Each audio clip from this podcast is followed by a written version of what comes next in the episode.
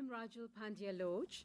I'm Director for Communications and Public Affairs at IFPRI, and I'm very pleased to welcome you to this special event that we're proud to co-organize together with the Regional Strategic Analysis and Knowledge Support System, otherwise known by the sexy acronym of ReSAKSS. this event is on gender equality in rural Africa, from commitments to outcomes. Our speakers today will discuss the findings and recommendations of the 2019 Annual Trends and Outlook Report, which focuses on gender equality in rural Africa. This report was launched last month in Lomé, Togo, at the annual ReSAKSS conference. And if you've not already visited the conference website or the report website, I strongly encourage you to do so. There are a number of great resources there and a number of ways to delve into this report and associated materials. We have a very strong program lined up for you today with great speakers. Without further ado, I'd like to call upon Ousmane Badiane. Ousmane is the Director for Africa at Research, and I wel- welcome him to give us opening remarks.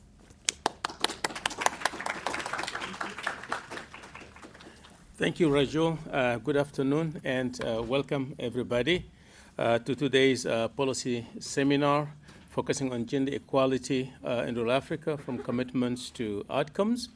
Uh, just a little bit to the background of the reports, which is one of those that are prepared every year by the Regional Strategic Analysis and Knowledge Support Systems, or ReSAKSS, which is a, um, a program established by IFPRI 15 years ago in partnership with the African Union, regional economic communities, and other CG centers in Africa to support uh, the um, um, ambitions of the African Union to move towards policy based on evidence and data and analysis.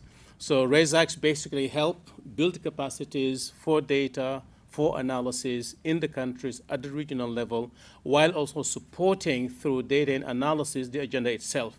In particular, peer review, mutual learning, benchmarking, and uh, adoption of best practices. So the ATOR in particular is published annually. Uh, it looks at progress in uh, implementing the Comprehensive Africa Agriculture Development Program, or CAADP, of the AUC and African countries. So while it's monitoring the different indicators and targets that are defined by the African Union, it also dwells in depth in a specific policy area so that we know what's the status of the evidence, uh, what do we know, what are the lessons, where are the best practices, so they can be shared to advance that agenda. So this was the 12th um, report that's been uh, prepared. Uh, we had the uh, conference in Lomé. Uh, we have the best team as editors you could have uh, working on this kind of topics. Ruth, whom, from whom you will hear, and Agnes and Jemima were the three uh, co-editors, and a really strong list of contributors uh, to the report. I'm sure you'll enjoy uh, the outcome of what's in the report and the findings and the lessons. I'm not going to say much about the importance of gender uh, in front of Ruth and, uh, and Agnes, uh, other to say that we've tried to contribute our part of it to make sure we elevate the debate and help people get resources into their hands as they move towards uh, improving the agenda, not just on what's happening on the ground, but in people's institutions where they work, whom they partner with, what they deliver, which services, and everything that they need to do on the ground to make sure that we um, uh, handle the issue around gender as competently as possible, as effectively as possible. And I think, as you will see from the presentations here, this was an amazing report. Uh, we had a conference, uh, three days, uh, two and a half in Lomé, well appreciated by everybody who was there. And I think it's going to remain a resource uh, for all of us uh, from the regional uh, all the way to the continental country, but also our colleagues doing research on gender. Everybody will appreciate it. So again, thanks to Ruth and Agnes and everybody who's here. And thank you to all of you. I'm sure you'll enjoy the discussions here. So thank you. And of course, those who are in the audience uh, joining us online, welcome as well. Thank you. Ousmane, thank you very much for providing that background. We will have a chance to hear back from you toward the end of the session. So, Ousmane mentioned the editors. We are very lucky to have two of them right here to make the presentation, followed by the third editor shortly thereafter. Our first two speakers are Ruth Meinzen-Dick and Agnes Quisumbing, very well known to all of us. Ruth is a senior research fellow in IFPRI's Environment and Production Technology Division, Agnes, is a Senior Research Fellow in IFPRI's Poverty, Health and Nutrition Division, and they've been spearheading gender work at IFPRI and around the world. They will make a joint presentation beginning with Ruth. Thank you. Thank you. And thank you to Ousmane for the invitation to um, uh, compile this ATOR report and to all the, the uh, people, in, including Emily, uh, who have helped us in, in putting this together. Um, as a starting point, we, we've been working on uh, gender issues, especially in Africa, for a very long time. But specifically for this ATOR report, we started by looking back at the Malabo Declaration and the commitments. And what we found is that there were there was explicit um, in the declaration and in the commitment to have poverty. That's HALV poverty, not have poverty. I always have trouble stating that.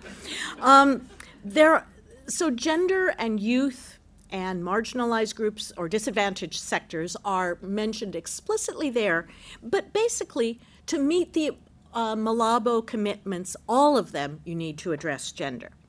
So what we did, why, is um, both men and women are engaged in agriculture in Africa, uh, 62% of the economically active women are in the agricultural sector. But these gender barriers there, um, including unequal access to resources, gaps in productivity, they not only hurt women, but they limit overall sector growth. So, gender addressing those inequalities um, increases the opportunities for agricultural transformation, as well as poverty reduction. In order to, there's lots of topics here, but we used a conceptual framework to kind of link these various topics and chapters. The important thing about this framework is that we acknowledge that every part of this is gendered. That is, starting from the context through to well being, some things are specific to men, some things specific to women, but a lot of things are joint between them. And in each chapter and each area, we look at that. So basically, assets affect the livelihood strategies, shocks interact with both, both assets and livelihood strategies. Those lead to full incomes, which are then allocated between consumption and savings and investment, which contribute to well being and um, feedback, uh, the savings feedback into assets for the next round. How does this play out? Starting with the context, we look at social norms, leadership, and data. In social norms, um, the chapter points out that these are very important, albeit invisible barriers that will limit women's economic empowerment.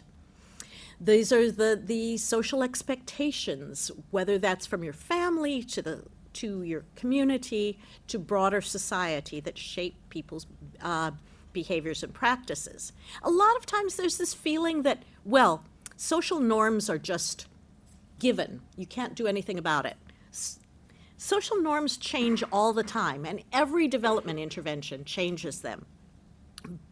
They, but shifting social norms can really have an important effect in affecting behavior.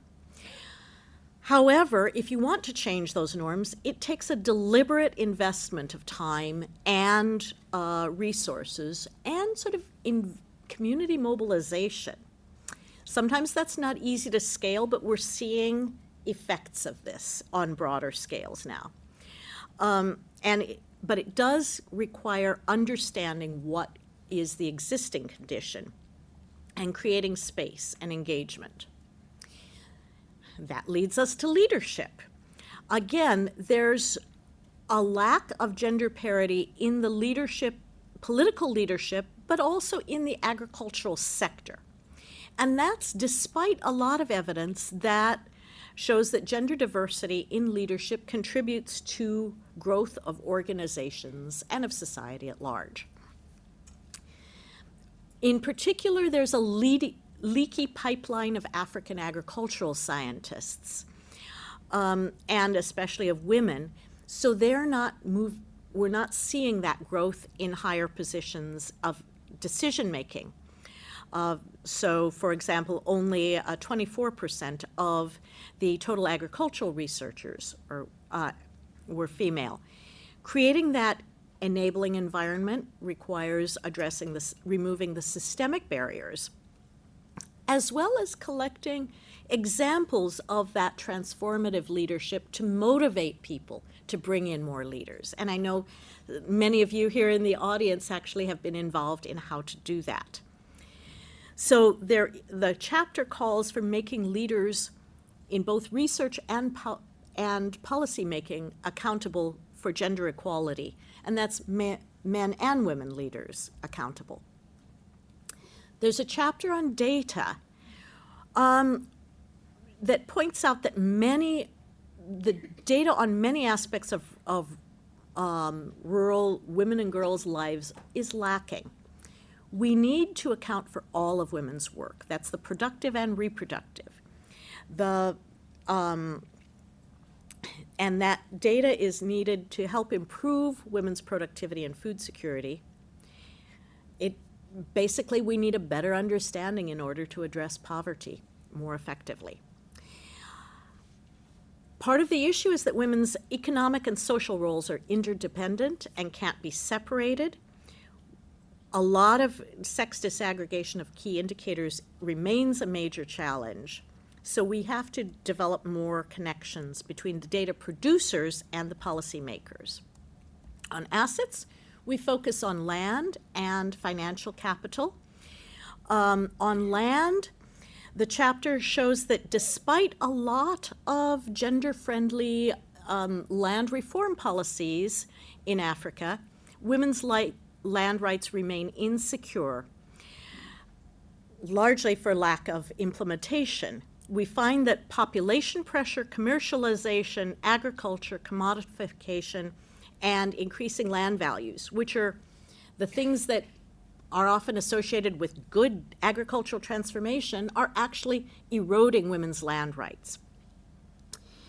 There are positive examples of where um, the government interventions uh, have helped to strengthen women's land rights.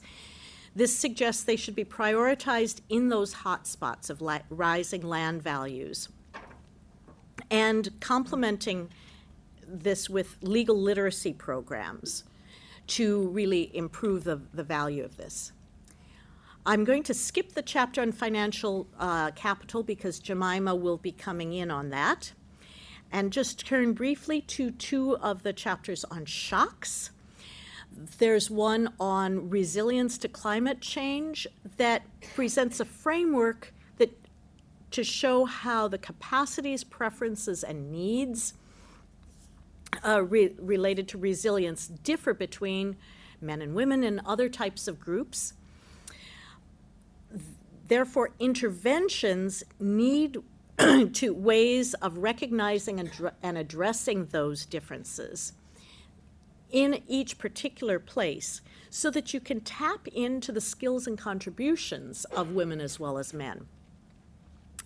That looks at the gender differences in exposure and sensitivity to shocks and stressors, resilience capacities, and the preferences, responses, and well being outcomes once those constraints are identified, you can uh, use that in resilience programming. As an example of resilience programming, social safety nets are growing in importance in Africa, but there's significant evidence gaps.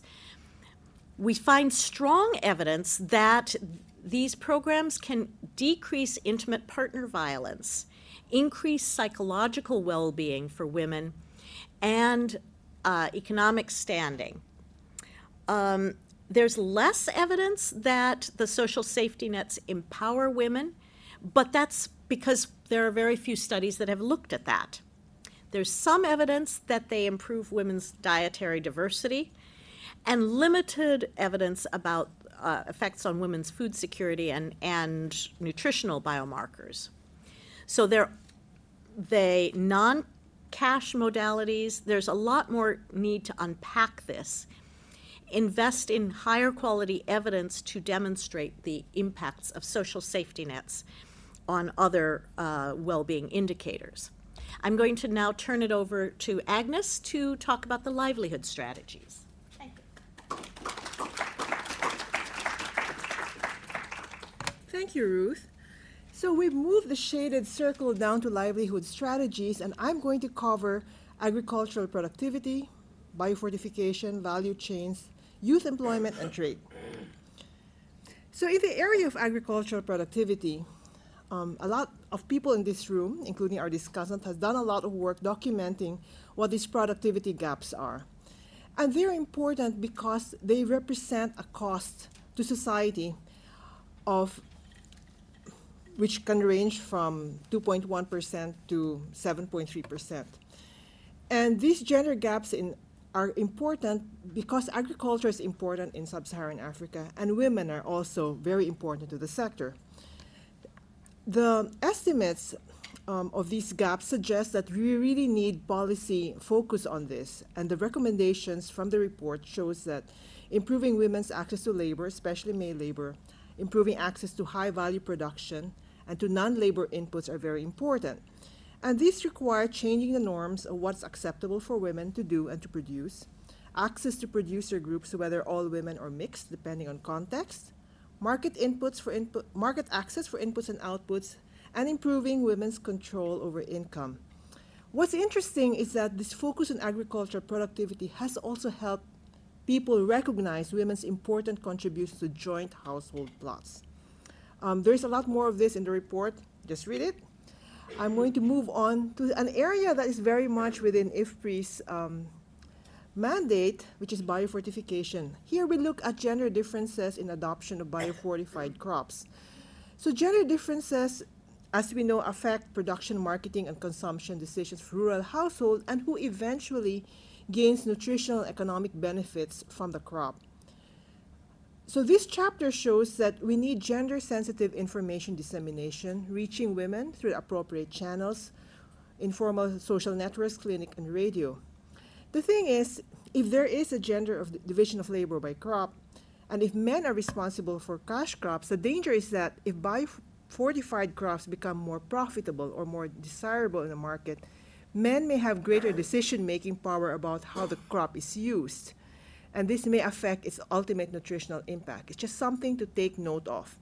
So we need to pay attention to evolving gender dynamics once these crops are introduced because gender dynamics, uh, by the term itself, are changing. So what might have been a men's or women's crop before could change with the introduction of these new opportunities. Um, one of the areas that where roles, gender roles, are constantly changing are, is in the area of value chains. And in this chapter, the authors look at how the focus on value chains has shifted from a narrow focus on women's involvement to addressing the barriers and constraints for different nodes of value chains across sectors and enterprises. And there is a gain to reducing inequality in terms of improving competitiveness and increasing gender equity in economic participation because, because this will lead to higher economic growth. So the two key approaches that are being proposed are to focus on value chains where women are heavily engaged and to remove barriers for women's participation and benefits from the high value chains where they're excluded. Examples of what work include working with women's groups and cooperatives, public-private partnerships that have gender at its core, and integrated and bundled support services. So there's been a lot of focus on youth so often when we talk about gender, people say, what about youth? Well, there are young men and young women too. So in this chapter, the authors look at how to enhance livelihood opportunities for rural African youth. And this means addressing the unique barriers faced by young women and young men. Young rural women, compared to men, transition into adulthood with fewer resources, they have less education and land, and their family responsibilities may limit their school and paid employment opportunities. The thing is, patterns of economic change may be working against African rural youth. Um, at higher levels of structural and rural transformation, land ownership and current employment are lower, more youth are not in employment, education, or training, and these outcomes are even less favorable among young women. The youth bulge in Africa makes attention to this an important issue. And so interventions to improve youth livelihoods need to consider both the productive and reproductive responsibilities of young women and men. It's very often that youth programming will focus on women's reproductive responsibilities and men's productive responsibilities, whereas they have both. Now, in the area of trade, this case study, which is on Niger, shows that men and women differ in their ability to benefit from trade. So Niger ad adopted um, a common tariff to strengthen and accelerate regional integration. And what this study finds is that women are concentrated in a limited number of economic activities, although they're more exposed to regional international trade. However, simulations show that increasing trade openness through the common external tariff would actually widen employment levels and earnings gaps between men and women because women's activities tend to be less responsive to opening up than those of men. So men are the ones who benefit from trade openness. So, and why is this so? It's because there are lots of underlying gender disparities in the economy. So these gender disparities lead to a misallocation of resources in the economy and a loss in economic opportunity to, for Niger. Um, the estimates here show that their GDP is lower by 17% because of gender inequality. So we see all these gaps actually have economic costs all throughout. When we now turn in the conceptual framework to full incomes, we recognize that earning income but also controlling that income is very important. So even though women entrepreneurs own one third of businesses in Africa, they are concentrated in the low return and informal sector and their control of agricultural income is far below their contribution because of smaller plot size, limited markets, and unpaid labor. And so this has implications for all sorts of economic and non-economic outcomes. Women are more likely to control income from traditional food crops, small livestock, small revenue streams, local markets, and they have lower control of income from high revenue commodities. So promising interventions would address household and community relations and gender norms, improve value chain contracts with women, commercial agriculture hiring women, and new payment methods enhancing women's control. Finally, this all leads to well-being. And we look at two well-being outcomes. One is the role of one is nutrition and the role of men, and the other one is women's empowerment. So this case study um, focuses on Malawi, and it shows that nutrition policies can improve gender equality and malnutrition outcomes simultaneously. It's often forgotten that men have an important supportive role to play in maternal and child nutrition. The baby did not appear out of the blue. It was, it was not a clone. The baby, most babies are not clones. And, and men's role in nutrition can foster cooperation between men and women. But, we, but programming around nutrition often focuses on women without involving men. Now, as custodians of culture, Traditional leaders can positively influence gender equality and nutrition outcomes, and therefore policymakers need to work with gender experts to strengthen the integration of gender across all levels of policy. Um, the chapter on empowerment, the case study on empowerment, uses the Women's Empowerment in Agriculture Index in the seven countries in Africa for which we have data. And the main sources of this empowerment are access to and decisions on credit, control over the use of income, and excessive workload, which is very important in Africa where women are very involved in production. And the top sources of this empowerment point to the important role of women as agriculture producers and the intra-household tensions regarding the control of income to which women contribute as income earners. So finally, what do we conclude from this report? One is that the gender gaps in assets, livelihood strategies, and control of income impose costs on individuals, households, communities, and nations. And the conceptual framework that we presented um, shows the connections among these elements for interventions. It reinforces the effect of changes in social norms and women's control over land and resources, to financial inclusion, to increasing the value of women's agriculture production, consumption, investment patterns, and women's empowerment.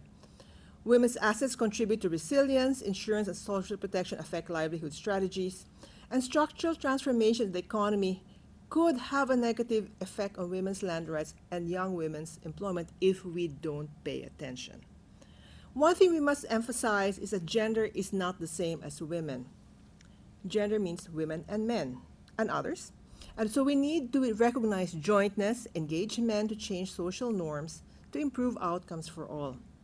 Finally, I think a main message of this report is that structures have to change to achieve gender equality. We don't need to fix women, we need to build systems that work for them. Thank you very much, and I hope you read the report.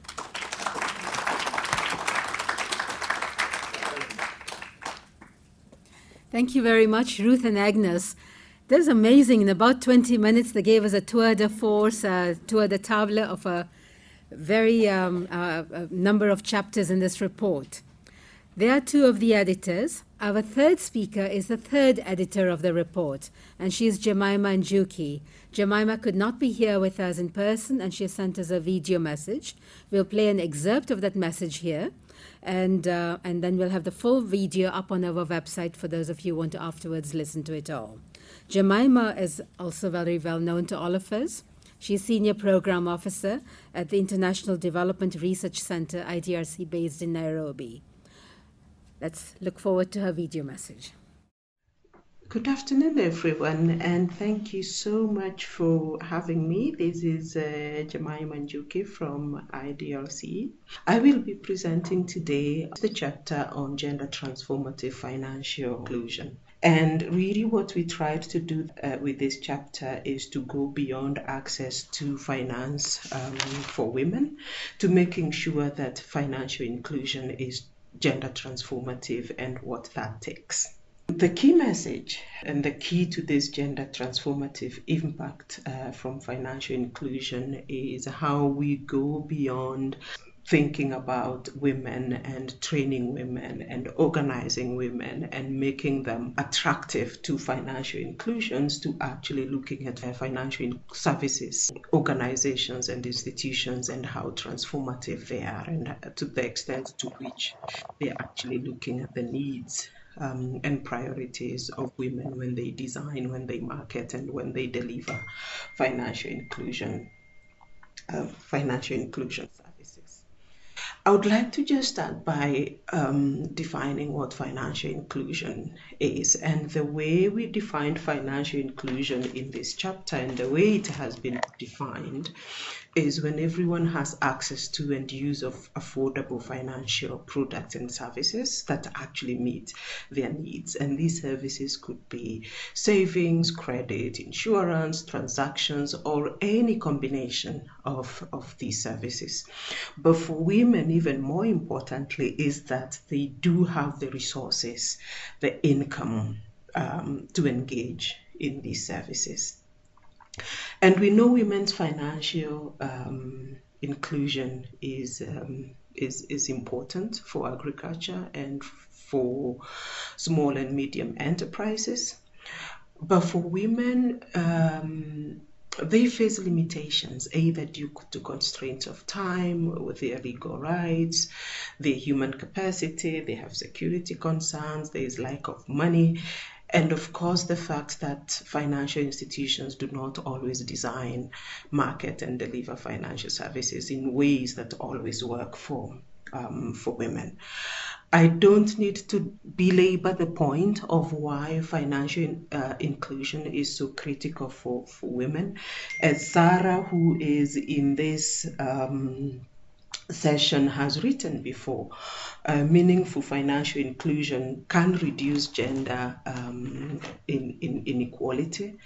We have seen from evidence that women with access to bank accounts or other saving mechanisms have more control over their, their earnings, and sometimes it even extends to issues beyond how they um, invest their money to actually having more choice about how they use their their, their time. So one of the key challenges um, that we face is that although the ownership of both formal accounts and mobile accounts is increasing, there has been a persistent uh, 7% uh, uh, gender gap in account ownership. So uh, with the 2018 Findex data, what we find is that 72% of men have an account, while 65% of women have an account. So that is global data, irrespective of where these women are, whether they're in employment, whether they're in entrepreneurship, whether they're smallholder farmers, traders, processors, etc. Now, the, the bigger gap arises when you then disaggregate um, these women. Now, the 65% um, account ownership that I talked about is overall for women. Now, if you look at women smallholder farmers, that number is much, much lower. 6 to 19% across a number of countries um, that that uh, we commissioned some some research some research on. Um, if you see a country like Kenya, less than 20% of smallholder women farmers have um, have a bank account. Other countries um, below 10%. If you look at Cote d'Ivoire, uh, Rwanda, Tanzania, Uganda, um, Zambia, all lower than 10% of women smallholder farmers that have a bank account. Entrepreneurs faring much better, uh, but still um, around the 30%, the 30% uh, number in terms of access to, to bank accounts for women, for women entrepreneurs. So we commissioned some studies last year to really look at what are some of the gender-related constraints to, to financing. And because of this objective of making gender, uh, of making financial inclusion more gender transformative, we looked at both the demand side and the supply um, and the supply side. So basically looking at the constraints women themselves themselves face because of the of their situations and, and some of the gender barriers they face, but also on the supply side, what then happens when they go to a financial service um, service provider and what's happening there. So on the demand side, we can see it's some of the, the, the usual constraints that, that we know limited time and mobility because of women's care work, um, uh, lack of assets to use as collateral. In some countries, no formal identification. For some of the fintech solutions, lower access to cell phones, limited financial and legal literacy. Um, etc. But when you also look at the supply side, we see a lot of inappropriate product and service offerings. And sometimes because of uh, it could be because of the nature of women's um, businesses or for smallholder farmers the nature of the crops that they're growing that the products and services provided do not actually meet um, their needs. Sometimes it's gender blind marketing you know uh, financial uh, service providers be they banks or microfinance institutions targeting men in households for marketing um, either loan products insurance product. Sometimes it's inappropriate distribution channels that are not taking into account where women um, where women are. We also, however, did look at what are some of the financial sector innovations that are focused on, on women. Some of them are innovations that um, that we already that we already know like microfinance institutions that target women across countries. We know even in Africa several of those village savings and loans associations, such as those that have been formed um, through through NGOs. But we did focus quite a bit on fintech solutions because we saw fintech solutions as offering a huge opportunity to close the gender gap in financial inclusion, but also having the potential to, if, if not done well, to actually exacerbate the gender gap. Because if you think about the gender gap in access to mobile um, phones, for example, in, in, in Africa, if you then overlay the, the gap in financial inclusion, you can actually make that, la- that gap larger. And yet, if done well, they could also be a vehicle for uh, reducing reducing the gender disparities. So we looked at three different kinds of fintech solutions. These are innovations that transform the whole market. So they're not gender targeted and they commonly called the lift all boats um, innovations. They are in the market and there's an expectation that everyone benefits um, from them. Then there's the innovations that specifically target women, that look at what women's needs and constraints are and actually target women as, as, as, as, a, as a client group. Then there's a third um, group of fintech solutions and innovations that are actually digitizing institutions and services that serve that serve women. First is the fintech innovations that benefit the market in general, and these will be things like mobile money products. Like in Kenya, we have the the, the M-Pesa, and and study there have been studies that show that women are less likely to spend money they save in M-Pesa uh, than keeping it at home. So they have more control over the money if it is actually on their mobile phones. The second category of the gender targeted fintech solutions. What we found is there were very few fintech solutions targeted to women. We did not find any, especially in the agriculture sector or the small and medium enterprise um, sector. In the solutions for institutions serving um, women, um, we found a lot of cloud based, for example, banking systems for microfinance institutions that are too small to develop um, their own.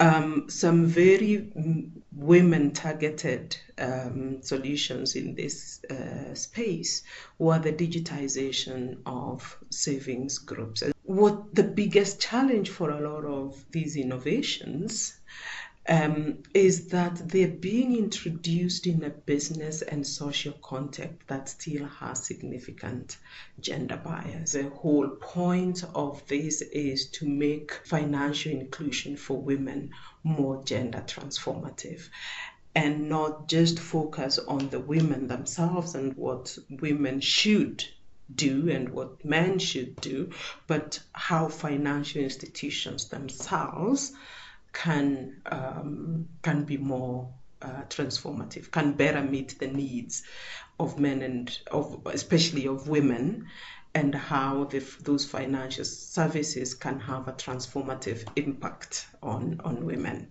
So we define gender transformative financial inclusion as a way of doing financial inclusion that's directed towards creating gender equal financial systems that enable all entrepreneurs, regardless of gender, to overcome both their supply and demand side uh, constraints and improve their livelihoods on equal terms.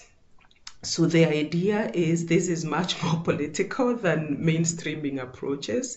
It goes beyond pinking, you know, what I would call pinking of already existing uh, products or, or services to say, oh, we have a counter there for women, but the services being provided there, the products being provided there are still not developed with women um, with, with women in mind. So these are the dimensions of a gender transformative financial inclusion. And, and when you look at this and look at action that has to happen at the individual level between men and women, at the business level, how these financial institutions actually conduct their businesses, at the relational uh, level, whether this is the dynamics between the financial institution and people, whether it is between um, in the home and the, and, and the market, etc. at the at the institutional level and and the rules of the game the norms the rules the laws and the regulations and structures that that are in place that actually uh, benefit um, that need to to change for financial inclusion to be transformative. And the simpler part of this is the fact that there is work that needs to happen at the market level to make those services transformative at the home level but also at the at the community level. So these are the components of a gender transformative financial inclusion system. Uh, and there's a very nice diagram about of this in the in the in the chapter that there is a gender analysis that is done of the entrepreneurial ecosystem itself that there's capacity building on gender both on the supply and demand side, that diverse strategies and interventions are done that target multiple levels. And because of these multiple levels, it means financial institutions have to then have some innovative partnerships and multi-stakeholder commitments if that change is actually to happen at that individual business relational and um, and structural and structural level. And when all that comes together, what you then see as outcomes is women's empowerment, but also strengthened relationships and negotiation dynamics. The institutions themselves become more enabling and become more um, more equitable. What we're saying is gender transformative financial inclusion is not just focusing on, on women and making women bankable which is what has been the tradition before, but it is actually making financial systems womenable. It is making financial systems work um, for women and lead to transformative change in their lives by changing their rules and practices, regulatory systems, and social norms, but also not forgetting to change women's skills, knowledge, and resources, and, and changing those relationships in the household, in the market, in the community that actually enable women to, to thrive. So that's all um, I had for you. Um, thank you very much, and I will be available later on Skype for the Q&A. So we've heard from three editors of the report, and now we have a chance to hear from three different discussants or commentators. Our first discussant is Sarah Gammage. She is senior. Um, she is a director of gender Economic Empowerment and Livelihoods at the International Center for Research on Women, ICRW, right here in Washington. Sarah, welcome. Well, thank you so much. It has been such a pleasure reading this report, so I really appreciate the opportunity to say a few words very synthetically and very quickly because I think we're going to move on to the discussion, which should be very rich given all of the people that we have in this room. So I just want to begin by saying it's an excellent report. It is beautifully written. It covers an incredible range of gender equality issues with real policy traction and real meaningful programmatic relevance. So read it, cite it. It is wonderful. My particular fondness for it is really because I have a sort of deep fondness for the WEAI and all of the things that the WEAI have achieved and the utility of the framework. And I'm glad to hear that it's going to go on to be even bigger and better soon. So that's wonderful. Because for me, the way it really links aspects and domains of empowerment and provides some deep analytics of each of these domains. And that's what this chapter does in this particular tour de force of gender equality in Africa. I also particularly like this book because it anchors the analysis of these commitments to advance the SDGs, but also in the Malabo Declaration. So I think it really reminds us of rights and policy commitments and how, with good evidence, we can actually implement meaningful programs and policies that can make a difference. So it resonated with me deeply. But as I read it, I just ended up with a sort of avalanche of oh, where else do we need more exploration and sort of more depth. And so just going back to the WEAI and taking it as a starting point and thinking about what that chapter identified through its analysis, um, I think we've got some real opportunities to sort of deepen our analysis of power in many contexts, both in the household but also in the market. So the WEAI chapter also identified that reducing time use and time burdens was one of the key levers that could potentially improve outcomes for women in the household and in the market and in their sort of production activities.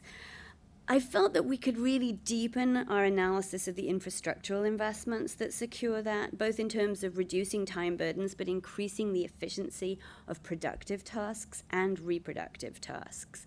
And I really want to stress that the efficiency of those tasks, because I think a lot of times we haven't been measuring it well, but we actually now have the data that we need to think about what sort of improvements in efficiency in the reproductive sphere and the productive sphere could look like and their impacts on welfare and well-being. I also think, and I'm very glad that the, sort of there was a lot of attention to changing social norms and recognizing that social norms are squishy and malleable and not immutable, and that we really can change them both in terms of interventions but in terms of policy. I would like to have had more reflection on what redistributes time use between men and women, but also how you socialize care and social reproduction through the market, the household, and the state. So I did a very simplistic analysis, and please forgive the sort of uh, pedestrian nature of this. But in the 324 pages, childcare was only mentioned 11 times, and unpaid work was also only mentioned 11 times, and the word drudgery only once. And I think we could really sort of surface that a little bit more. Going back to the analysis of power, both in the household and the market, intra household bargaining and power dynamics were disproportionately referenced in terms of supporting household dialogues and not in terms of other sort of external initiatives that can potentially rebalance power, particularly in the market. And I'm thinking here about policy, employment legislation, and building and strengthening labor market institutions. So for me, that was underanalyzed. And again, quick word counts, very pedestrian, but they reveal some key levers in institutions that can rebalance power. We've got no reference to minimum wages, only two references to unions, one reference to collective bargaining, four references to collectives, 17 to associations, but they're mostly savings associations and not producer and farmer associations, 19 references to cooperation, but that's mostly household dialogues and not necessarily how you build cooperative groups, associations that can begin to negotiate input prices, output prices, and sort of level the playing field in markets. Social protection was mentioned 33 times but much of that is actually in the bibliography. Pensions one time, and that was a widow's pension. Formalization seven times, and largely only for land rights. And monopoly and monopsony zero times. And I think this is particularly important when we're thinking about power in markets. If you have a single buyer, sets the price. This is really important in contract farming and particularly important for smallholders. So, understanding those dynamics, deconstructing them, thinking about competition policy, and thinking about what ways you aggregate people to rebalance power and negotiate markets is very important. Standing back from this, employment was mentioned 208 times and markets 110 times. So clearly, jobs and transactions are important for gender equality. Interestingly, taxes and subsidies were only mentioned twice, wage and price floors not at all, marketing boards and parastatals not at all. Important institutions that can potentially level some of those playing fields, particularly for women. I was surprised at this because I actually think imperfect competition and power imbalances in markets are a key component of gender inequality. And it's really important for women as workers, producers, input purchasers, sellers, and consumers. So, just to underscore the importance of this, the analysis of social safety nets was fantastic, um, and the semi systematic reviews of the impacts of social protection underscored that social protection can crowd in certain very positive behaviors savings, credit, entrepreneurship, productivity, life satisfaction, psychological well being, reduced violence, improved nutrition, and education.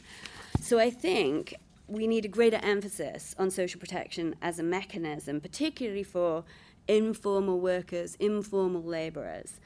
I want to reiterate it's a superb piece of work, and I really enjoyed reading it, and I want to read more of it. And I am looking and for the next iteration where we can have more of a focus on power and markets. Thank you very much.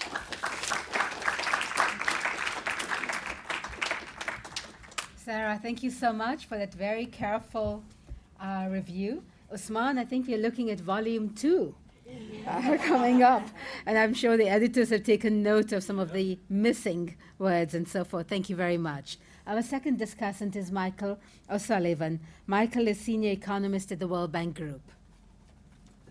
All right, thank you very much. Um, very excited to be here uh, to talk about this great report. I will be taking a slightly different tack from, from Sarah's uh, remarks in that I'll be sort of giving some high level thoughts on this great report and then talking about how we, the Africa Gender Innovation Lab and the World Bank more broadly, are trying to contribute to this agenda.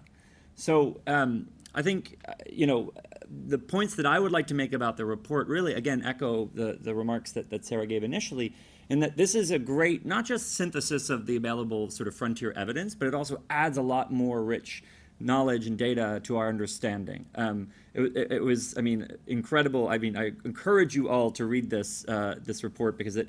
I was learning a lot of things and sort of making notes on the margins as, as I was uh, reading. Um, and I also really appreciate the policy, sort of the, the, the, primacy of place given to policy here. I mean, the, the linking to the Malabo Declaration and the fact that, you know, this is a, a, report that will be useful not just for researchers, but also for, for the policy and program crowd. Um, and of course, you know, the, the GAP framework uh, and helping us think through things like complementarities and, and, and, and the like that I think are, are really useful uh, going forward. So, um, we as a team, what is this World Bank Gender Innovation Lab? Um, some of you might be familiar with the work, and we've been working with colleagues here at IFPRI for a number of years. We're trying to figure out what works and what does not to promote uh, gender equality in sub-Saharan Africa, and then use that to shape policy. So we do that through you know, identifying constraints, uh, synthesis reports, rigorous impact evaluations, and the like. Um, but we also trying to sort of feed into the World Bank Group's gender strategy, primarily in the re- realms of economic opportunities and, and voice and agency. Um, so our evidence, we're really trying to get this used by World Bank operations and, and, others. So I'd like to talk a little bit about some of the work that we're doing that tries to address uh, kind of the key themes that are, are coming up again and again in, the, in this report. Of course, first being around social norms. Um, so we're actually partnering with uh, the, a World Bank regional program, the Sahel Women's Empowerment and Demographic Dividend Project, in a number of countries um, to uh, identify ways to not just improve and, and, and strengthen uh, the livelihoods of, of, young adolescent women, but also change social norms that might that might um, serve as barriers. So we're partnering with IRC um, and the government of Cote d'Ivoire. Uh, on, a, on an intervention that actually um, tries to engage men and boys. So it's in in a randomized control trial setup, we're going to be testing um, the effects of bringing religious and community leaders into the discussion to, to break down some of those barriers. They're also setting up these future husband schools that are going to be parallel uh, safe spaces for boys to talk about not only sexual and reproductive health issues, but also um, trying to break down and dismantle some of these gender norms and stereotypes. So stay tuned for um, the results coming out next year on this study.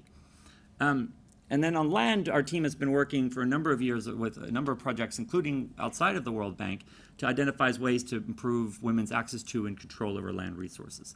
So, for example, in, in Uganda, we've been working with the government on, on a randomized control trial to test, to test different packages, different um, instruments to promote joint land titling. Um, and so, in this setting, we found that providing information in the short in the form of a short educational video clip can boost uh, joint land titling by about 25% relative to a benchmark uh, sort of gender blind intervention, if you will.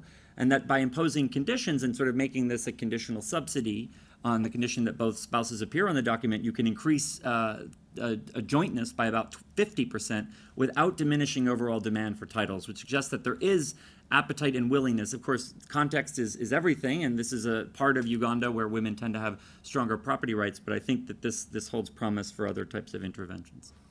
So, addressing the financial inclusion gap. Um, this is an area where we've grappled with for years.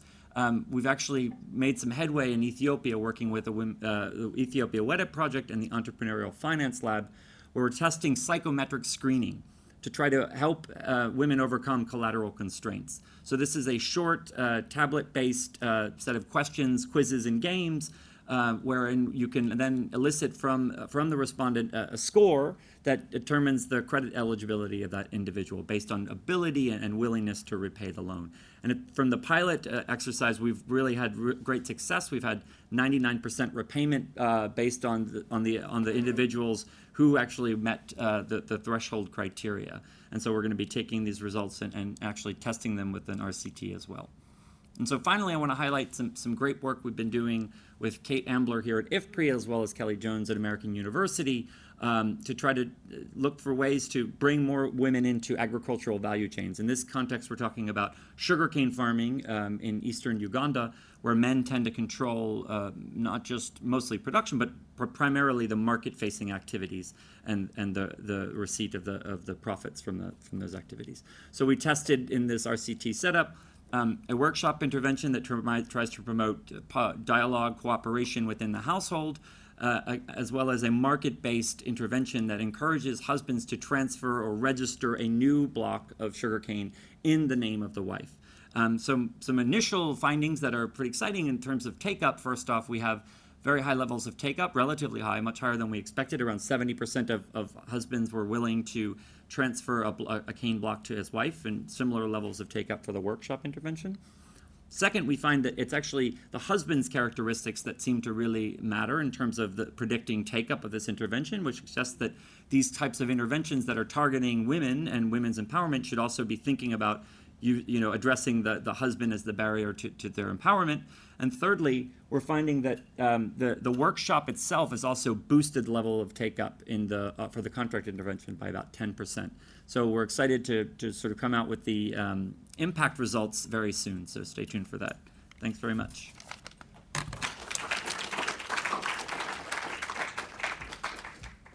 Michael, thank you very much for that. I'm really hoping that this uh, report will contribute to the bank's gender strategy. Yeah, super. Our third and last discussant is Meredith Soule. Meredith is division chief at, uh, uh, at the Bureau for Food Security at the United States Agency for International Development, USAID, right here in town. Meredith, we look forward to your remarks. Good afternoon, everyone. Um, I think all of our three panel remarks are a little bit different, but we all have the same message you need to read this report. you know, so I think you probably have heard that by now, but it is an excellent report, and I think really, as we see, like with Michael, what Michael was presenting, there's lots of new things going on, and this it, it really encapsulates it by whatever topic you want to look at, except for the ones that Sarah raised. That yeah, you know, there's gender and, and then the latest evidence in the data, which is really great. Um, I'd also like to thank IFPRI for organizing this event today. I'm in also the um, ReSAKSS program and for choosing this topic for this year. I think it's very timely and very important. Um, the theme really aligns well with what USAID is doing and indeed the whole US government on women's empowerment and gender equality. And it builds on two important commitments that the US government made this year. The first was in January. Congress passed and the president signed the Women's Entrepreneurship and Economic Empowerment Act. The WEEE Act aims to expand gender equality and women's entrepreneurship in developing countries, including improving access to finance, ownership of assets, and allocation of resources. This was followed in February with the establishment of the Women's Global Development and Prosperity Initiative, the WGDP it's a, it was the first whole of government effort of the US government to advance global women's empowerment. It's seeking to reach 50 million women in developing countries um, by 2025 through US government activities, private public partnerships, and a new innovative fund. The WGDP focuses on three pillars, which are advancing workforce development for women to secure jobs, promoting women's entrepreneurship and access to capital, and removing legal, regulatory, and cultural barriers that constrain women from being able to fully and freely participate in the economy. Of course, this builds on our long term commitment to gender equality and female empowerment, which are absolutely essential for meeting CAADP's commitments, the aspirations of all Africans, and furthering each country's journey to self reliance. In Feed the Future, which is 10 years old now, we've emphasized gender since the beginning, and with our partners have achieved some important results, including 2.6 million more women with access to credit, over $630 million in loans unlocked for women and their businesses, and 3.3 million more women with more reasonable workloads. We, the WEAI has already been mentioned, which has been a big part of our program also. Um, but we're not going to be able to reach all of these transformative goals that we all share if we don't have the data to measure um, our progress and evidence to promote it, which is really provided very well in this report. I had the very good fortune to participate in the ReSAKSS annual meeting in Lomé this past November, where the authors presented the chapters followed by in-depth discussion over the course of two days.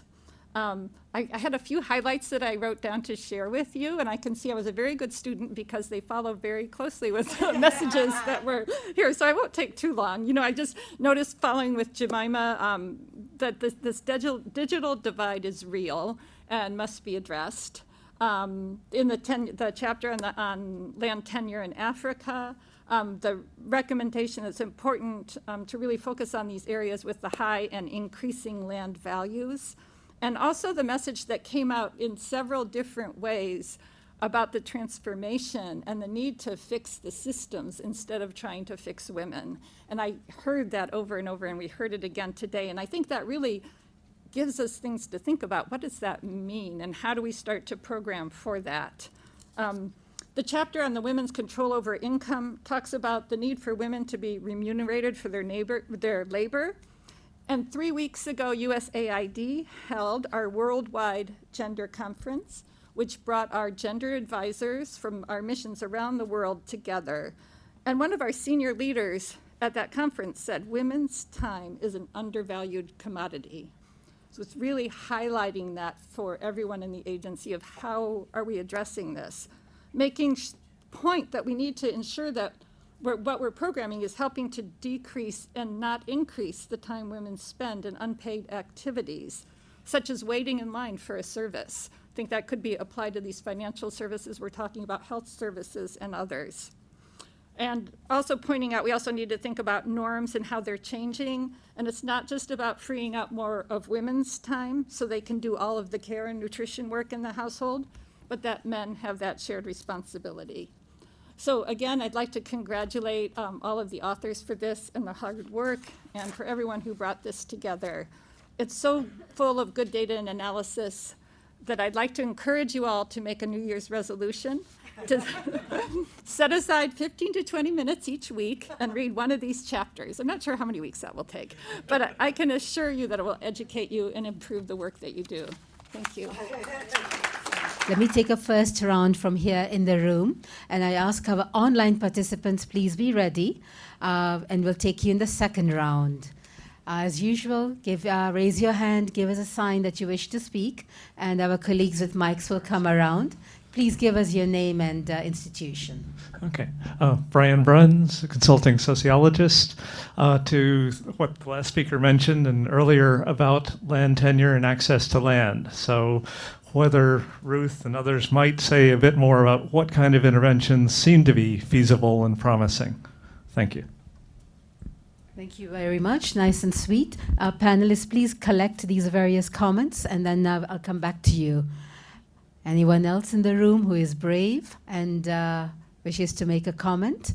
And I notice we also have several of the authors here with us today from the chapters. So they should also feel welcome to jump in make comments or address questions that come up that are of relevance to their chapter.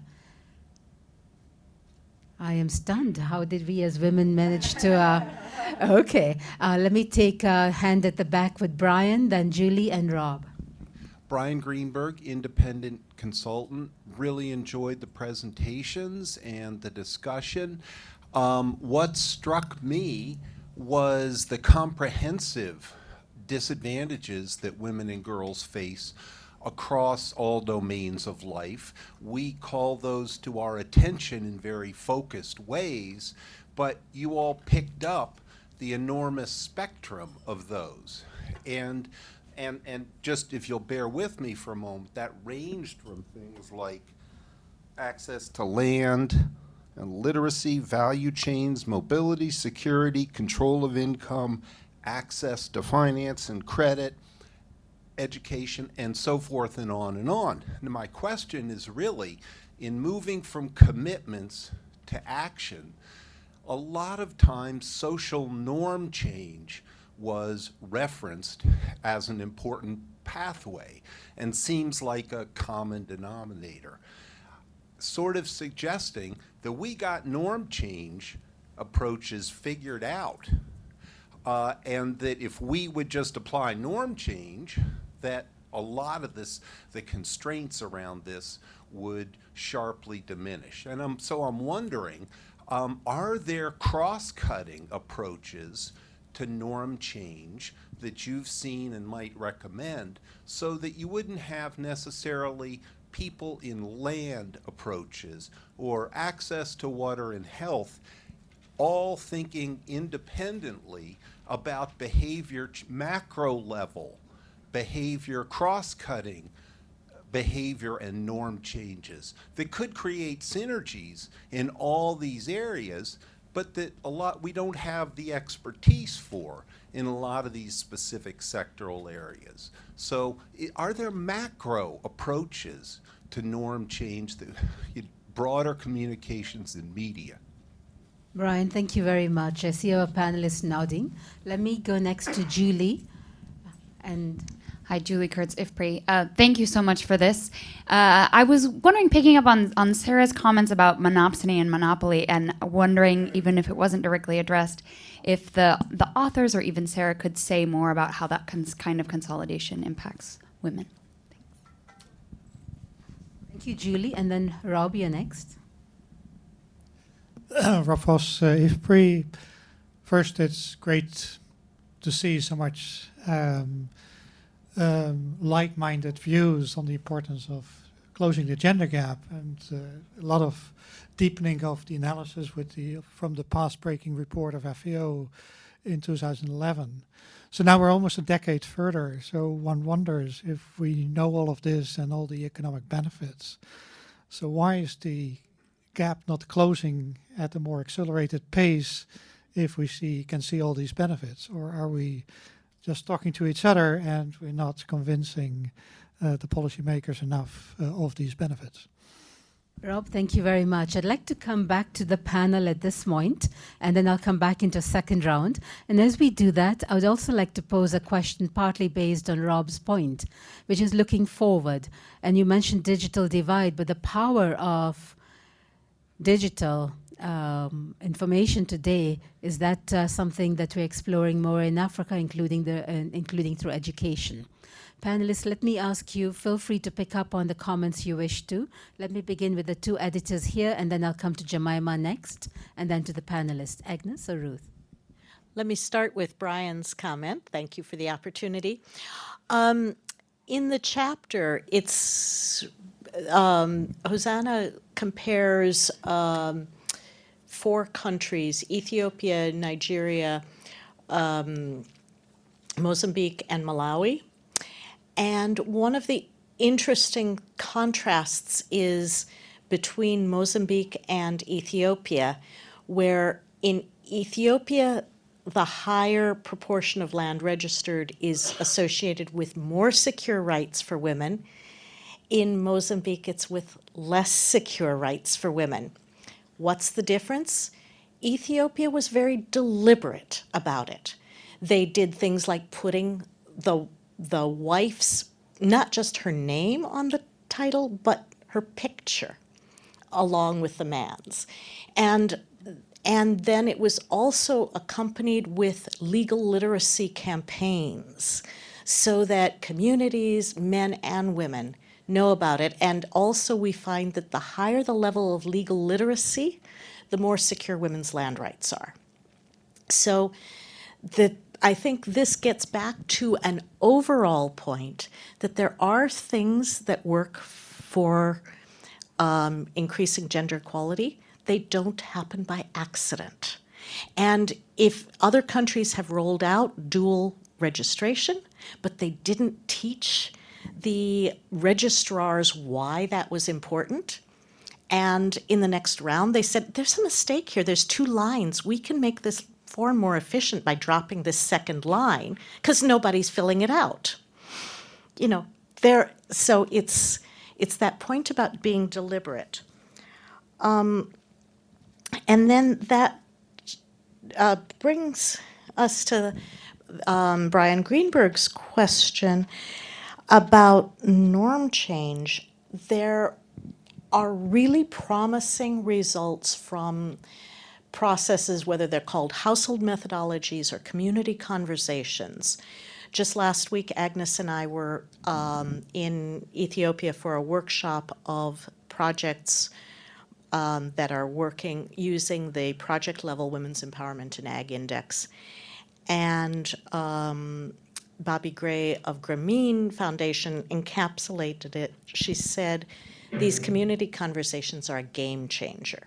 We've been doing financial, you know, savings and credit groups for a long time. This made the difference. So those they they to, they take an investment, but they are something that has been tested and a really and I think Agnes can come in with more evidence on this. It is promising and are we going to make that investment? But there's a higher level of normative change too that we even saw in the the workshop in Lomé, which is policymakers' own norms. And I've been asked by one policymaker, you know, why do you care about women's land rights? I take care of my women. Fortunately, you know, as I started to answer that that's great that you do, but there are plenty of other instances. There were three other women parliamentarians and they just stepped in and sort of wiped the floor with him on chapter and verse of why it was important that women have their own property rights. Which brings me to the point about the interconnectedness of different things. So, having more women in leadership to make these policy changes is important. Having norms that create the acceptability of that, you know, so it, it is all interconnected. And I'm hoping that Sarah is going to come in with a lot of examples of how to make those bigger structural changes. Thank you, Ruth. Um, I wanted also to come back to your point about the cross-cutting approaches to normative change, and um, Ruth had mentioned community conversations. The other thing that's also very important is in involving men, because gender norms are not going to change just by talking with women or working with women. And I, we have seen in the projects that we're working with in the GAAP2 Gender, Agriculture, and Assets Projects Phase 2 project, project that um, those projects which had a deliberate effort to work with men also experienced more gender equitable changes in gender norms, in men's willingness to take up work that would relieve women's time burden. Um, so there is really no way to have a gender transformative change by working with women alone. You have to involve men. The other thing that is important is the supportive environment in terms of mass media, um, all forms of mass media, what, and also what policymakers are going to be willing to commit to. Um, one thing, though, that's I think speaks to the point that Ruth mentioned about the policymakers, as you know, I, I, I, take care of my women, is the idea that gender relations are personal, but they're also societal. And I think both mirror each other. You, um, for normative change to happen, it really has to happen at a level higher than the household. Um, there was one question about why is the gap not closing at an accelerated pace?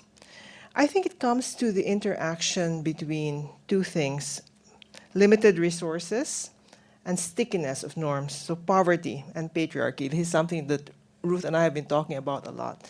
Both of them can be disempowering. Um, poverty can be disempowering for women and for men. Patriarchy is disempowering for women. It could also disempower men if they don't it doesn't give men the ability to move into different roles or to take on new responsibilities like more caregiving responsibilities. So I think we have to address both to really close the gap.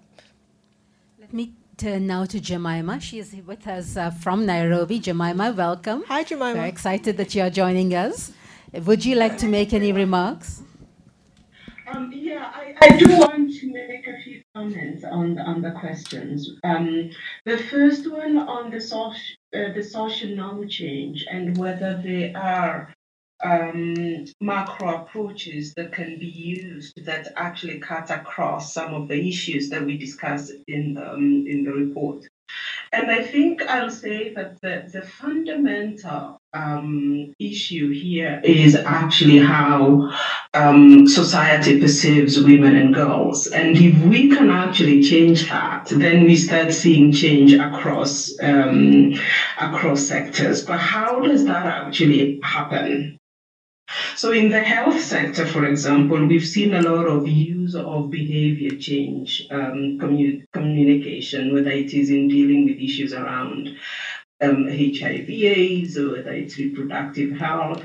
But we haven't seen a lot of that applied across scale in the in the agriculture sector. So there's also a lot that within the sector we can and are learning from um, from other sectors. The second thing is actually how we integrate some of the household methodologies that Ruth and Agnes are talking about the community dialogues, the household dialogues, the policy dialogues. How do we start integrating that in the key approaches that we're using in the sector? How do they become part of how we develop value chains? How do they become part of um, national extension systems. We still have national extension systems that, that look at gender as something that's going to be dealt with by community development officers and not part of, of, of and some of that is what we're trying to do. And I think that the, the, the case study from Care Dash talk about how do you include household community dialogues around gender that engage more men, that engage boys, that engage traditional leaders as part of um, agriculture extension services. Um, the second comment I wanted to make is on why um, uh, the gap is not closing at a more accelerating pace than, and, and yet the research I think there has never been greater awareness of the importance of gender equality as, as there is um, right now. And part of it is that lack of intentionality. There is a lot of good intentions of application of policies with the belief that those policies are going to have an impact on um, a positive impact on, on gender um, on gender equality. And sometimes that is not the case. And it's because we're not connecting dots and we're not connecting levels. So I'll give you an example of land policy in Kenya. It is very clear now that boys and girls have equal rights to inherit land. And yet, in the last 10 years, only about 1% of the land has been registered um, to, to, to women. Why? Because even as policy changes, perceptions, local perceptions, cultural perceptions about who should own land or not are not changing alongside that. So there is a lot of good intentions that are not necessarily leading to impact because between a lot of disjointness um, around uh, around intervention. Um, we see technology having a role to play, but as I said in, in the in the bigger um, in the longer video, that because we already have a gender gap in technology, that if we are also not intentional there, although we look possibly positively to technology closing gender, the gender gap, it could actually widen it. So if you look at, if you decide to do land registration through mobile phone or whatever, just as an example, and there is already an existing gap in um, mobile phone ownership between men and women, and you have a gap in land ownership between men and you could actually multiply that gap if you're not more um, if you're not more intentional.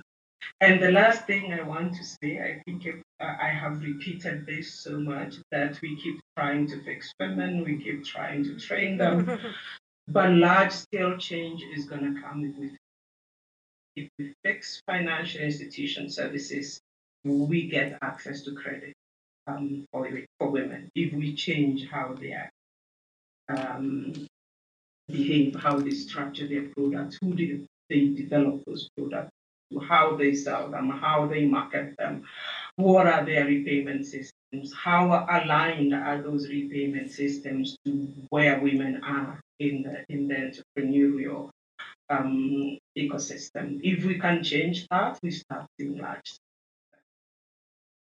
Jemimah, thank you so much for those powerful remarks, especially the last set of remarks. Panelists, I am going to be a very cruel person because I would like us to do a second round. May I ask you to make brief interventions at this time, and then I'll take you first in the next round. Let's begin with Sarah. Okay, so I'm going to go straight to monopoly and monopsony um, and just sort of list some levers that I think are worthwhile exploring and exploring in greater depth to see are these institutions actually working for women workers, women farmers, and women in households. So I think competition policy is fundamental.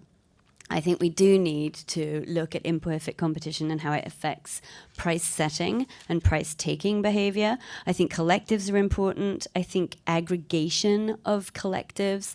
So if you look at informalization along key value chains, if you don't have aggregation, you then are sort of stuck being price takers and selling at those prices. So I think that those are important institutions to think about procurement initiatives as well. And I think we've got some fantastic examples from Kenya as well, where sort of deliberate intent to expand at least government procurement initiatives to include particular, you know, women's collectives and women's enterprises has leveled the playing field for them.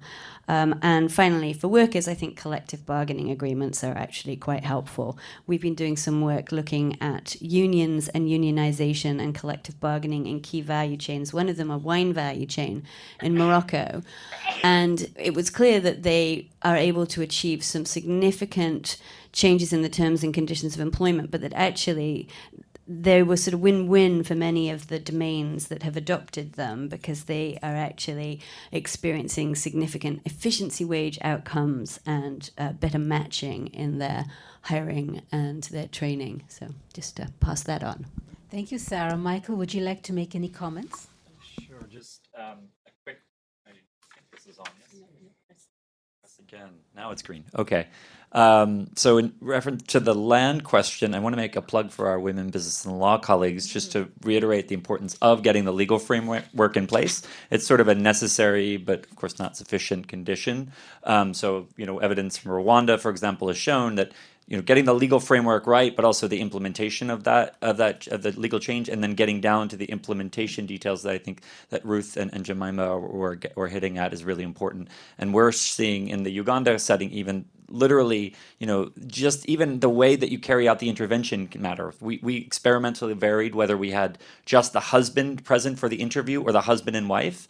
And it turns out by having her present for that interview, you have a much higher, a substantially higher level of joint titling from just the presence of that spouse. So that's a point that I wanted to sort of make clear. The devil is in the details. On the on the norms change piece, I also I think one promising area that we're trying to explore across all of our work is to find explore the wedge between your private beliefs and the sort of second order beliefs, the, the things that you think other people perceive, right? So you know, the work in Saudi Arabia around women's labor force participation, just literally explaining to men, you know, updating their priors about what other men think actually led women in their household to be more likely to seek employment. So those kinds of things I think are really promising to test in, in different domains. Thank you. Um, I wanted to first address a little bit the question around social norms and building on what Agnes said in terms of poverty being disempowering, and then pulling out of the chapter on social protection. She went through it pretty quickly, but there was a study that showed that cash transfers decreased gender based violence. And at the gender conference I mentioned, there was um, a presentation by another researcher who showed 17 or 19 studies on cash transfers the majority, great majority of them showed a decrease in gender-based violence when women were receiving cash transfers. It was really interesting because the hypothesis was the opposite. And so it, I don't think we really understand the why of that, but it's, I think, a very important thing to understand because tra- cash transfers can be reaching many more people and having a much greater impact on those reductions in gender based violence. And then, very quickly on monopoly, it's not directly related, but USAID's new policy framework has a large focus on private sector and increasing the private sector efficiency in, in the countries in which we work. And I think we do we're discussing how we do have to be very careful about with that taking a do no harm approach and ensuring that what, when we're doing that that we are not decreasing competition or or doing things that may be harming women or other groups. And so that's something that we're keeping our eye on. Thank you very much. I've been a terrible chair. I've been so engrossed myself in hearing everything that I've uh, not exact, exactly moderated. However, let me take one rapid fire round of online and then I will ask our panelists to give 30 second responses. But let me take online first. Lucy, will you read to, to us the online questions? Yes. Um, so this is one um, from Abdul Sahim Ansari, head of field office at UNDP Nepal for the Nepal Climate Change Support Program. Do you not think that good governance, gender, and social inclusion go side by side? How do women and marginalized communities get entered into the decision making process for benefit sharing in Africa? Thanks. Thank you very much, Lucy. Let's come to Peter right here in the front. And then I think I saw a hand somewhere. Yeah. Thank you very much. Peter Matlon, Cornell uh, University. Uh, terrific presentation. I'm definitely going to follow. Uh, uh, Meredith's suggestion in terms of a New Year's resolution to uh, to uh, spend some time to go through the report. I'm also um, a little awestruck by the gender uh, power in the room in front of me right now. It's very impressive and a bit intimidating. Uh, one comment, uh, one one question. And the comment is on the social norms issue. there's probably no more patriarchal or set of organizations than religious organizations. And they influence, the, the, in a sense, the cross cutting question that was asked earlier. They influence all aspects of one's life and how communities organize and, and behave. Um, Michael had made a brief mention of that the World Bank is working with religious organizations to approach the social norms issue. And um, I would uh, wonder whether or not um, it would be useful to explore a collaboration with the Berkeley Center at Georgetown. Uh, one of the leaders there is Katherine Marshall, who has been uh, a participant in IFPRI conversations in the past. The Berkeley Center um, uses um, um, ecumenical approaches to approach different organized religions on a whole range of social, political, conflict um, challenges. And they have a record of generating powerful information and some success. So I think it would be interesting if the bank isn't already doing it. Katherine Marshall is ex World Bank as well uh, whether or not it might be uh, useful to collaborate there. Then a question, and I really am afraid that we've lost the video uh, for Jemimah. Jemimah, are you still there? Okay. Uh, if we can't hear you. Okay. Well, uh, just listen to my, my question. I, I agree with you fully that financial inclusion is one of the most powerful interventions uh, to um, empower and, and, and fully mobilize uh, the potential of women in, in rural Africa. I'd ask a, a couple of empirical questions. Uh, has your study uh, identified the share of credit distinguishing between men and women that goes for productive purposes or consumption purposes. Uh, to what extent is credit used for investment, for production, or towards consumption? Uh, secondly, how does we're talking about changing the financial institutions? I'd be interested in knowing how the perceptions of risk within uh, financial institutions vary between male and female uh, borrowers. And what's the empirical base for that? What are, are there differences in um, repayment rates between men and, and women? And finally, what are the differences in the terms of loans? Again, distinguishing between men and women in terms of the interest rate charged, the requirement for collateral, and the relationship of the collateral to the value of the loan, the duration of the repayment period, and so forth. Because it's through changing those that one can really have influence on the on the institutions. So it's not just So, access. Peter, I have bad news for you. We have exactly one minute left. I have a vision that you and Jemimah are going to have an on offline conversation to go in depth into this, but it's important we hear the questions, all of us. I would like to come to Tsitsi last, and I'm going to ask everyone else to forgive me, but Tsitsi, you are the uh, last speaker. Thank you, Rajul. Uh, my name is Tsitsi Makombe, and I'm with the Africa office here at IFPRI. Um, the report, the ATO, nicely emphasizes the need for better data, especially gender disaggregated data, and the need to link uh, data producers with data users. Related to that, uh, the editors, Ruth and Agnes, you did organize a side event in Lome where you talked about the need to develop uh, a women's empowerment metric that can be incorporated into national statistical systems. And you had an opportunity to get feedback from CAADP stakeholders, including those working with national statistical bureaus. I'm curious uh, what you think of that feedback that you got and what are the next steps regarding developing this metric. Thank you. Thank you, Tsitsi. I know there's several hands in the room. Please forgive me. We do want to end the session on time, and we still have uh, closing remarks. Speakers, I'm going to be very brutal. 30 seconds each, whatever final comment you want to leave. After this is over, we will have a time to informally interact with all of you.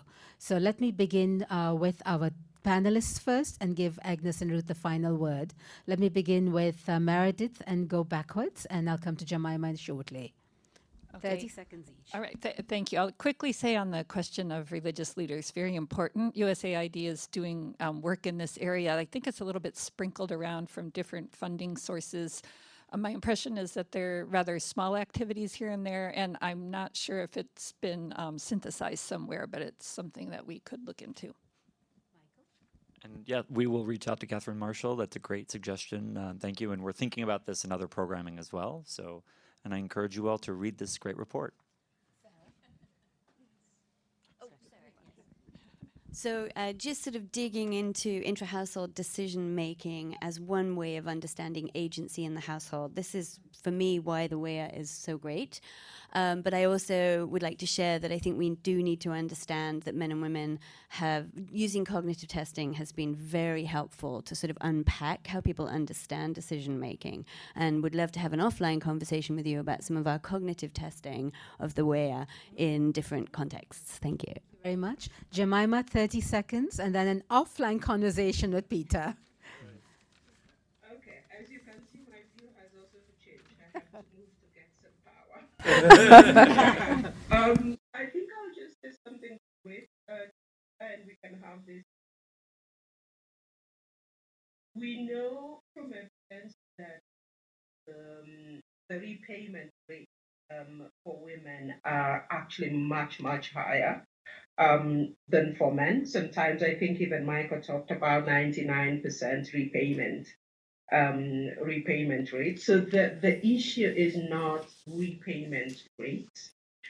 Um, the issue is not whether conditions are the same for men and women when loans are given at uh, by financial institutions, but the fact that a lot of women often, because of other constraints, can't meet a lot of those um, requirements, even when they're the same. For example, collateral. If the a main form of uh, collateral for agricultural loans is a title deed, and women don't have a title deed, it doesn't matter whether the conditions are the same for men and women. Women are not going to be able to accessing the, to access those loans.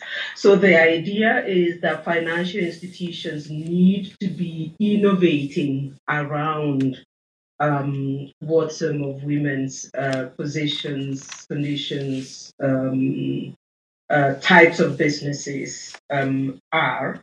Because if we wait until all women have a title deed so that they can access uh, financial services, then that's, and I'm not saying that should not change, But at the same time, we need financial institutions to actually be looking at women as already bankable, but being able to actually respond to their um, to their priorities and to their and to their constraints. So we can talk more about that, but there is a lot there that financial institutions can actually do without having these standard mechanisms, whereas they know um, that um, in a lot of cases, women are not going to be able to be meeting um, those standard um, rules and regulations. Thank you very much, Jemimah. I think all of us want to be a fly on the wall as the two of you have your conversation. Um, let me come to Agnes, uh, Ruth or Agnes. I'll take the one on the women's, um, the national level measure of women's empowerment. Um, very briefly, I think that there was some a lot of there was guarded enthusiasm for it. Um, enthusiasm because it's important to measure progress against women towards women's empowerment goals, and it's very nice to hear the people from the National Statistics Office saying that it is technically feasible. But we need consultation as to what the stakeholders really want to measure. What does empowerment mean for them? And also to assess the cost effectiveness of various approaches. But I think it's an exciting thing and that we're going to be doing in the next couple of years just uh, to connect the idea of fixing systems to take up Sarah's challenge of addressing power more systematically. I think that's very important. And in terms of coming back to our framework, the more we can move things into Agnes's beloved purple, into that space of jointness, I think the more we will progress rather than seeing uh, women's empowerment as a threat to men, but as something to help everyone to move forward. It was an extraordinarily rich discussion. Ousmane, you have the final words, and I don't envy you coming on top of this incredible dialogue. Please, we look forward to hearing from you. Thank you. Um, thank you, Rajul. The best way is I just don't add to it because there's nothing I could do. Uh, but um, I will join them in asking you to read the report, and we've really made it very easy for you. You may find this catalog uh, in your packages, or you grab one when you go. Uh, you don't have to carry a heavy report. You go here, you see the report, you put your card readers, it's in your iPhone or your Samsung, whatever your smartphone. If you want to send it to anybody, it's free of cost. So um, please, so look at the catalog, and you have a lot of others of the things that we do that are in there. So thank you for coming. Uh, we're talking about a very important topic, uh, which we know is going to be with us for a while. Progress is being made, but not at, at the rate and the rhythm and the pace that we would like to see. But I think it's going to be one of those things that's going to be extra, you know, going with an expo, exponential rate of growth as people start building progress. It, it accelerates. Um, let me uh, perhaps then take this opportunity also to talk about the next report uh, and the next conference. Um, equally exciting, uh, it's going to be on uh, economic and sector governance, which is going to be certainly also touching about the monopoly, the monopson, the marketing boards, and all those different things. And the reason why I would like to do that is that we're in a very different place in Africa now than we were maybe 20, 25 years ago, when you know, a lot of reforms were made in terms of sector policies and pricing, the parastatals you talked about, exchange rate, all these different things. Uh, it's been 20, 25 years ago. We have a new generation of leaders. They didn't live through that experience. They may be making the same mistakes that were made in the 70s and 80s before we had the reforms of the 90s. Uh, so we don't have any institutional memory for them to know what might have been wrong then could still be wrong now, but could have been wrong then and right now, or right then and wrong now. There's just no way uh, to, to, to know that. Yet we're in a much more complex environment, more populistic, uh, pluralistic systems, competitive uh, democratic elections, and things like that. So giving in to populism and grabbing uh, in that bag and pulling those old policies with all those uh, uh, very, very costly implications, uh, that is a reality. Uh, which we call policy reversal. So it's trying to anticipate again and look back at where we came from, what we achieved in terms of positive reforms, and how we move the agenda future in the future as the economies and, and, and the, uh, the countries change and transform. So we look forward to another exciting report being edited by our colleagues from uh, the uh, Development and Strategy Governance um, uh, Division at IFPRI. So Danielle Resnick and uh, Diao and a colleague of us from my team in Addis, uh, Getaw. I think it's going to be a great, great report. We don't have a venue yet. So we're talking to several countries. Uh, for now, Angola has stepped on the board and would like to welcome us. Uh, but we'll have to take into consideration visa uh, requirements and the cost of it, hotels and other things. So we are working very hard uh, towards it and look forward to seeing you, all of you there.